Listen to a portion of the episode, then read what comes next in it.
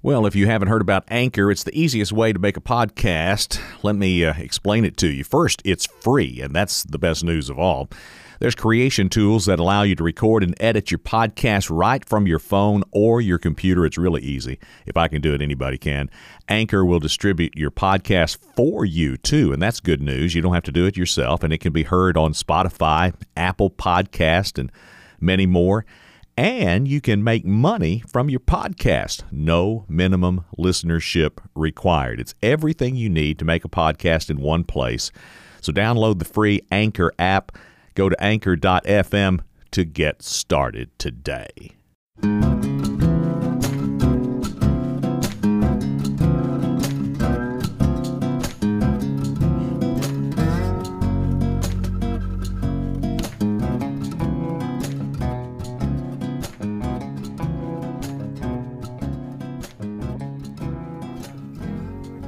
Well, welcome to my podcast number two.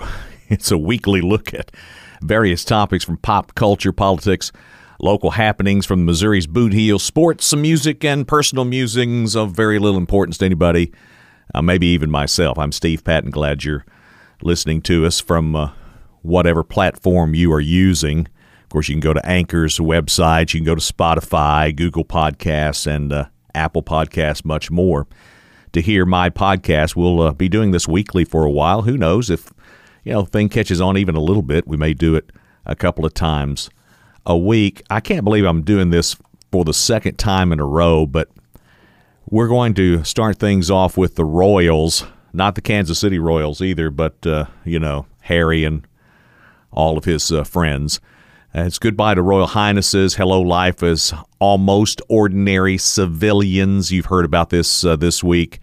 Prince Harry and O'Megan will no longer use the titles Royal Highness, and they're not going to get re- public funds for their work under a deal that uh, was announced earlier this week.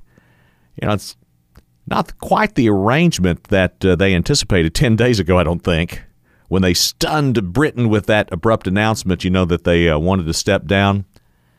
They said they planned to combine royal duties. That was their original plan, and then, you know, work in a progressive plan that's no longer on the table. Now, here's the deal uh, Harry and Meghan will no longer use the titles His Royal Highness or Her Royal Highness, but will retain them, leaving the possibility to come back. And I have a feeling they will at some point. They're not going to like this private life stuff. They will be known as Harry, Duke of Sussex, and Meghan, Duchess of Sussex. All right, and Harry is still, what, sixth in line to the royal throne? I'm still not losing any kind of sleep over the uh, royals leaving one way or another, but, you know, what are you going to do? You lose your title. Hey, you don't want to do the work? And let's put the word work in quotation marks, shall we? Does any royal really work? I don't think so, but uh, we'll see how they do in Canada. They're still going to, you know, Harry says that the reason he's got to leave is the press, you know, and all the pressure they put on him. Not, they're going to still get pressure. They're still not. I mean, they're not moving to you know the North Pole there's press in Canada, and they're going to follow them around the rest of their lives. Good grief. Ah, a bunch of whining over. Uh, Harry's a whiner. It's obvious. You can look at the dude. He's a whiner. Well, enough of that. We'll move on. But we'll keep you updated on the Royals, and we may uh, laugh at them more than one time here on uh, my podcast. Well, some sports here and our sports section. We'll start with uh, the fact that the Kansas City Chiefs are the AFC champion. Appreciate it. I'll tell you what, it's been seven years coming, baby. I learned one thing since I've been here. You gotta fight for your right to party. yeah, that's Travis Kelce with my new mantra in life. and what about the Chiefs? I think they're the only team in history to be down double digits two games in a row in the playoffs and win by double digits. Is that is that how it goes? I think that's how it went, and they took care of business against the uh, Tennessee Titans. And you know, I I don't know when they were down what 17-7 whatever it was. I was not worried at all because they'd come back from such a large deficit the week before. But again, just like I said last week, when you've got the best player on the field, and that is certainly uh, Patrick Mahomes, there's no use to worry about it too much. Andy Reid has uh, set Twitter on fire for what he said uh, the next day when he said, you know, you know, he didn't do any partying like Travis Kelce and probably most of the team. He said he went home, had a cheeseburger, and went to bed. But that sounds exactly like Andy, Andy Reid. The Andy Reid curse didn't hit the Chiefs on Sunday, and I'm glad. And it's their first Super Bowl in 50 years. And I remember as a kid watching them defeat the uh, Minnesota Vikings in Super Bowl four. Super Bowl's in a couple weeks, and uh, they'll be playing in Miami against the San Francisco 49ers. And last time I looked, they're still running on the Green Bay Packers. Some running back I never heard of had – you know, even I could run through the holes that the offensive line was uh, working on the Green Bay Packers. Man, they had they had holes as big as Texas, and who, whatever that guy's name is, I, I still can't remember his name. He would just fly through them, and he would just go untouched. And the 49ers had oh about 5,000 yards untouched. We said that Aaron Rodgers was going to have to be Aaron Rodgers, and he just wasn't and uh, the Packers lost to the 49ers. So it's the Chiefs and it is the 49ers, and we will talk more about the Super Bowl and make a prediction next week. Baseball Hall of Fame. Uh, Derek Jeter was not a unanimous choice, and I've heard all day. Uh, this is being recorded on a Wednesday, just after the Hall of Fame was announced on Tuesday.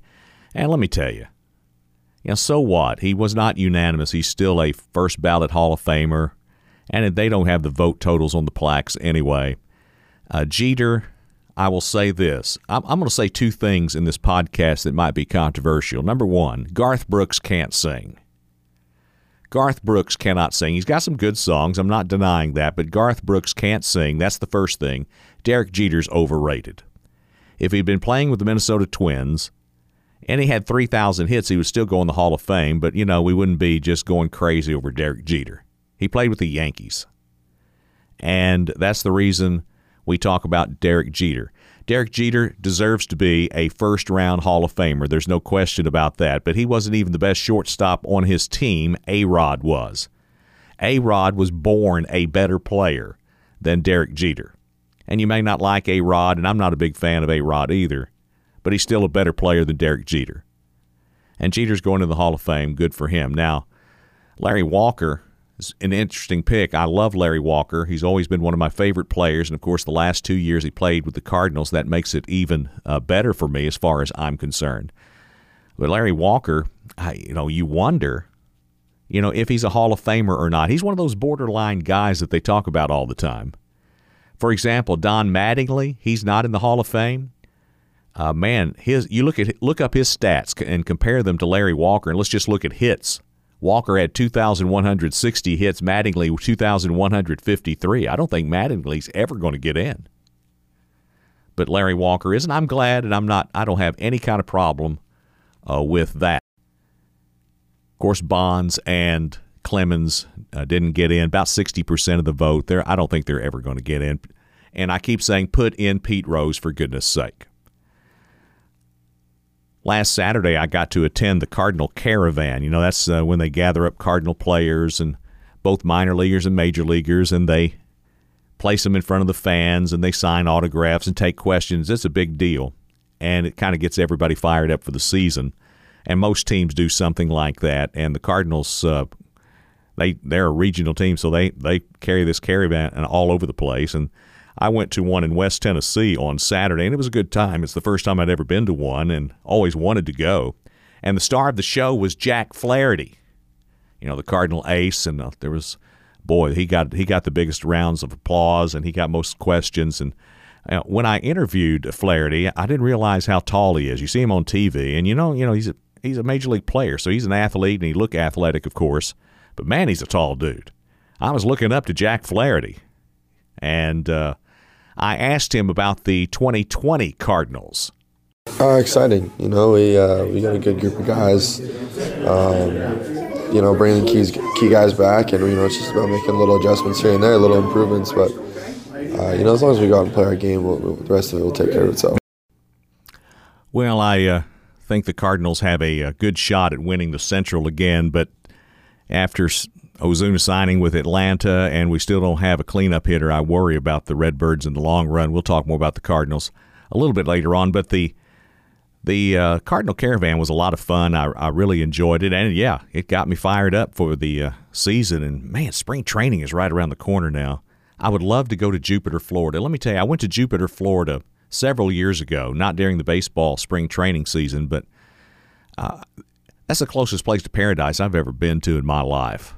And I know you've probably been to bigger and better places, but uh, man, not me. Jupiter, Florida is awesome and I'd love to go there, but I, there's no way I could afford to live there. I looked into it one time, and that was a few years ago. I know it's got to be worse now. Well, our movie section uh, today, uh, let's talk about 1917 a little bit. I finally got to see that. Went on MLK uh, Day to see 1917, and you know I didn't have uh, anything to do that afternoon, so that was a good uh, time to go. But also, it's also it's free popcorn day at the theater that I attend, so that was awesome. 1917 is uh, well worth your time and effort. Uh, to me, the theme of the movie is uh, what one does who is intent on doing his duty. This kid, who's the star of the show and the focus of the movie, has orders. He intends to carry them out no matter the obstacles, and man, does he have obstacles. It is a very good movie. It is up for uh, Movie of the Year, of course, in uh, the Oscars. It's won some Golden Globes and some other things, and it's well worth your time and effort. I'm not going to give it away at all, other than to say that it uh, it makes you feel good. I mean, it's World War One was a terrible time. My goodness, war that ends all wars, and you could and and they bring that out in a way in a really a pretty powerful way uh, in the movie. But uh, this kid's commitment to duty and to his friend uh, is, uh, I think, uh, a lesson that we can all learn. All right, 1917, you need to watch that. Well, I got to thinking about some of my favorite movies, and we talked about uh, Bogey last week, and one of my greatest actors of all time, and one of my favorites. But I, I wanted to talk today about one of my favorite movies, and that is The Unforgiven.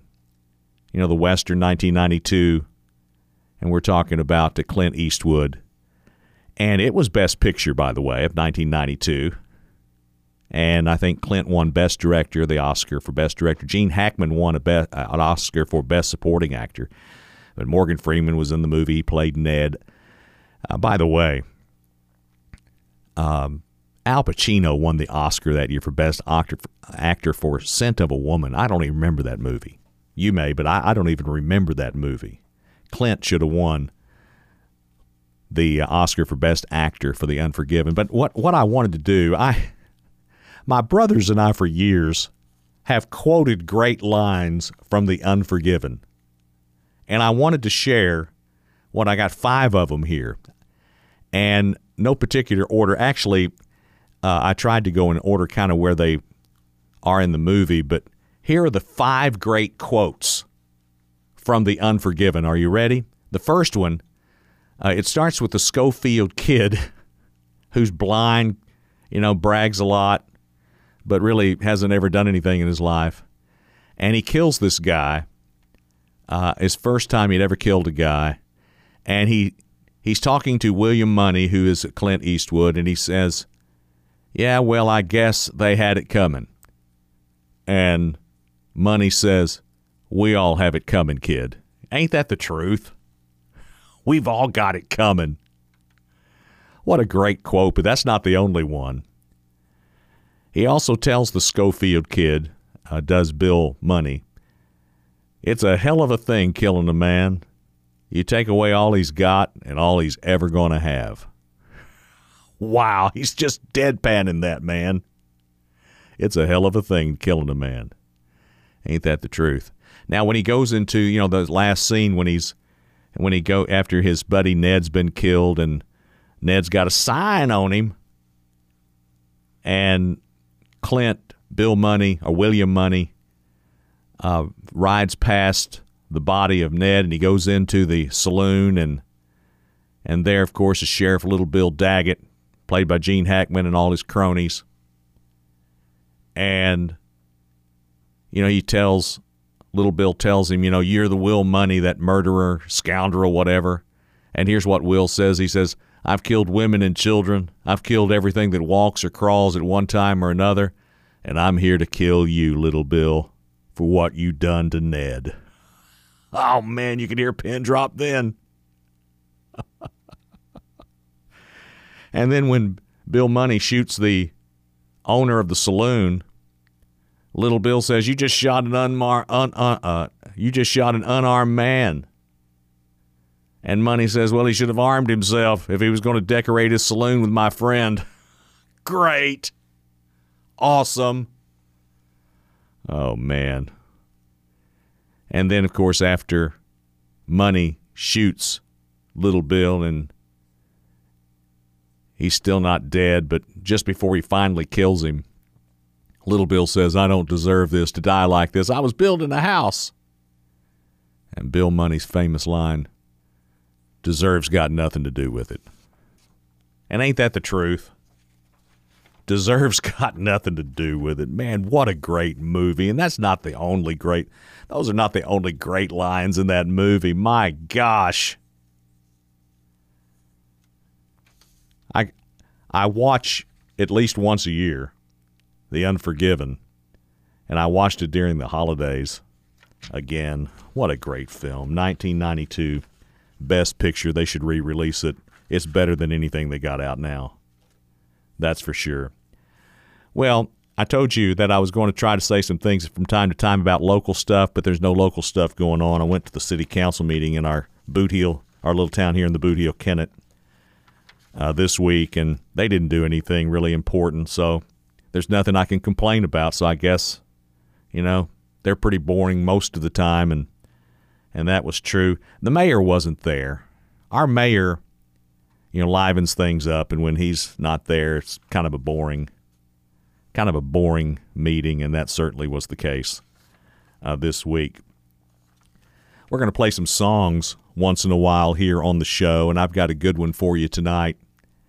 And uh, it is by Van Morrison, who is one of my favorites of all time. And Van did this song. Uh, Mama told me there'd be days like this, and I, have had those. I, I've had. I've been. That song I can see something I can really relate to over the last uh, week or so. But let's listen to this great song.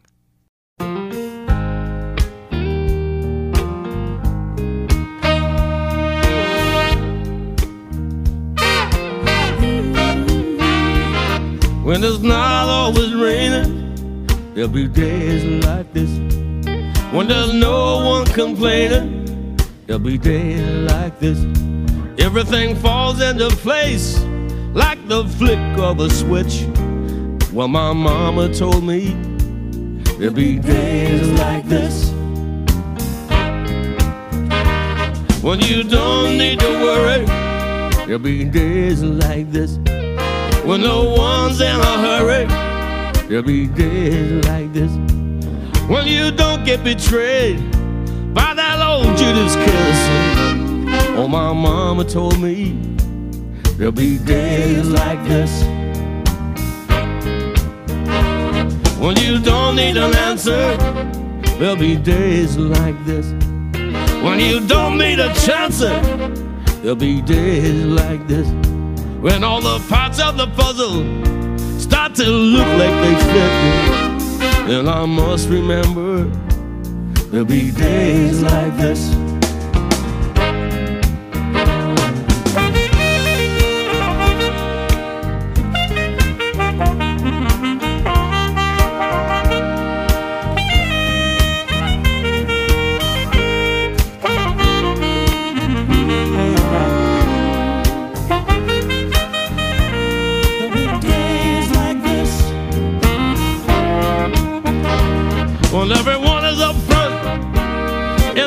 Playing tricks. When you don't have no freeloaders out to get their kicks.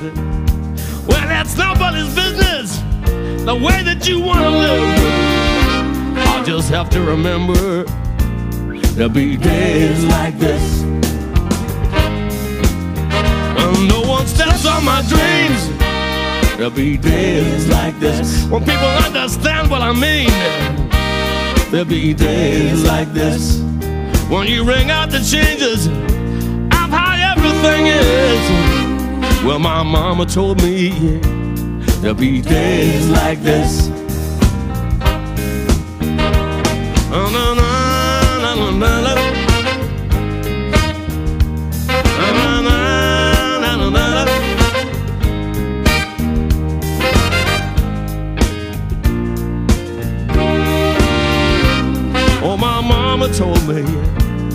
Be days like this.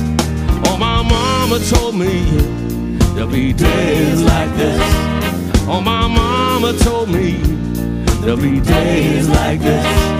Oh, my mama told me there'll be days like this.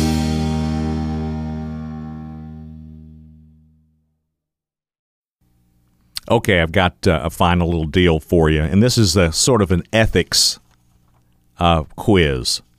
I'm going to read the story and then we'll ask the question. The footstool did not feel right. That's what happens when someone stashes $43,170 inside and apparently forgets about it.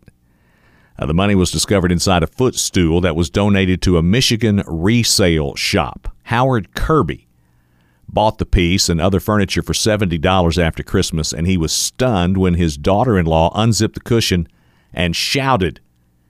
After the shock wore off, he began the extraordinary step of returning the money to the former owners. The footstool was part of a living room set donated to a Habitat for Humanity store by Kim Fouth Newberry and her husband. The furniture had belonged to her grandfather Philip, who died in July. And she said her grandfather was a frugal man who always paid in cash, even $9,000 for a new roof. The newly discovered money was separated with paper clips and topped with handwritten notes. And I think the cushion was uncomfortable or something, and they decided they would look inside it, and inside $43,170. And Howard Kirby said, I'm going to do what I can to get the money back to the owners, and that's exactly what he did. My question to you is if you found $43,170 inside a cushion of a couch you bought from a Habitat from Humanity or Goodwill or wherever you got it, would you give it back? Second question. Even if you gave it back, would you take a cut of it? They don't know how much is in there anyway. Might keep a few thousand. What if you gave them back $38,500? That'd be fair, wouldn't it? I'd, I'd like to think, I do, I do. I like to think that I would give all the money back. I just don't know if I would do it or not. Can I just be honest with you? Maybe I would give half of it back. They don't know. Yeah, well, like my mama said, my grandmother too, God would know. Uh, those words would always send, you know, a chill down the spine of my mother's children.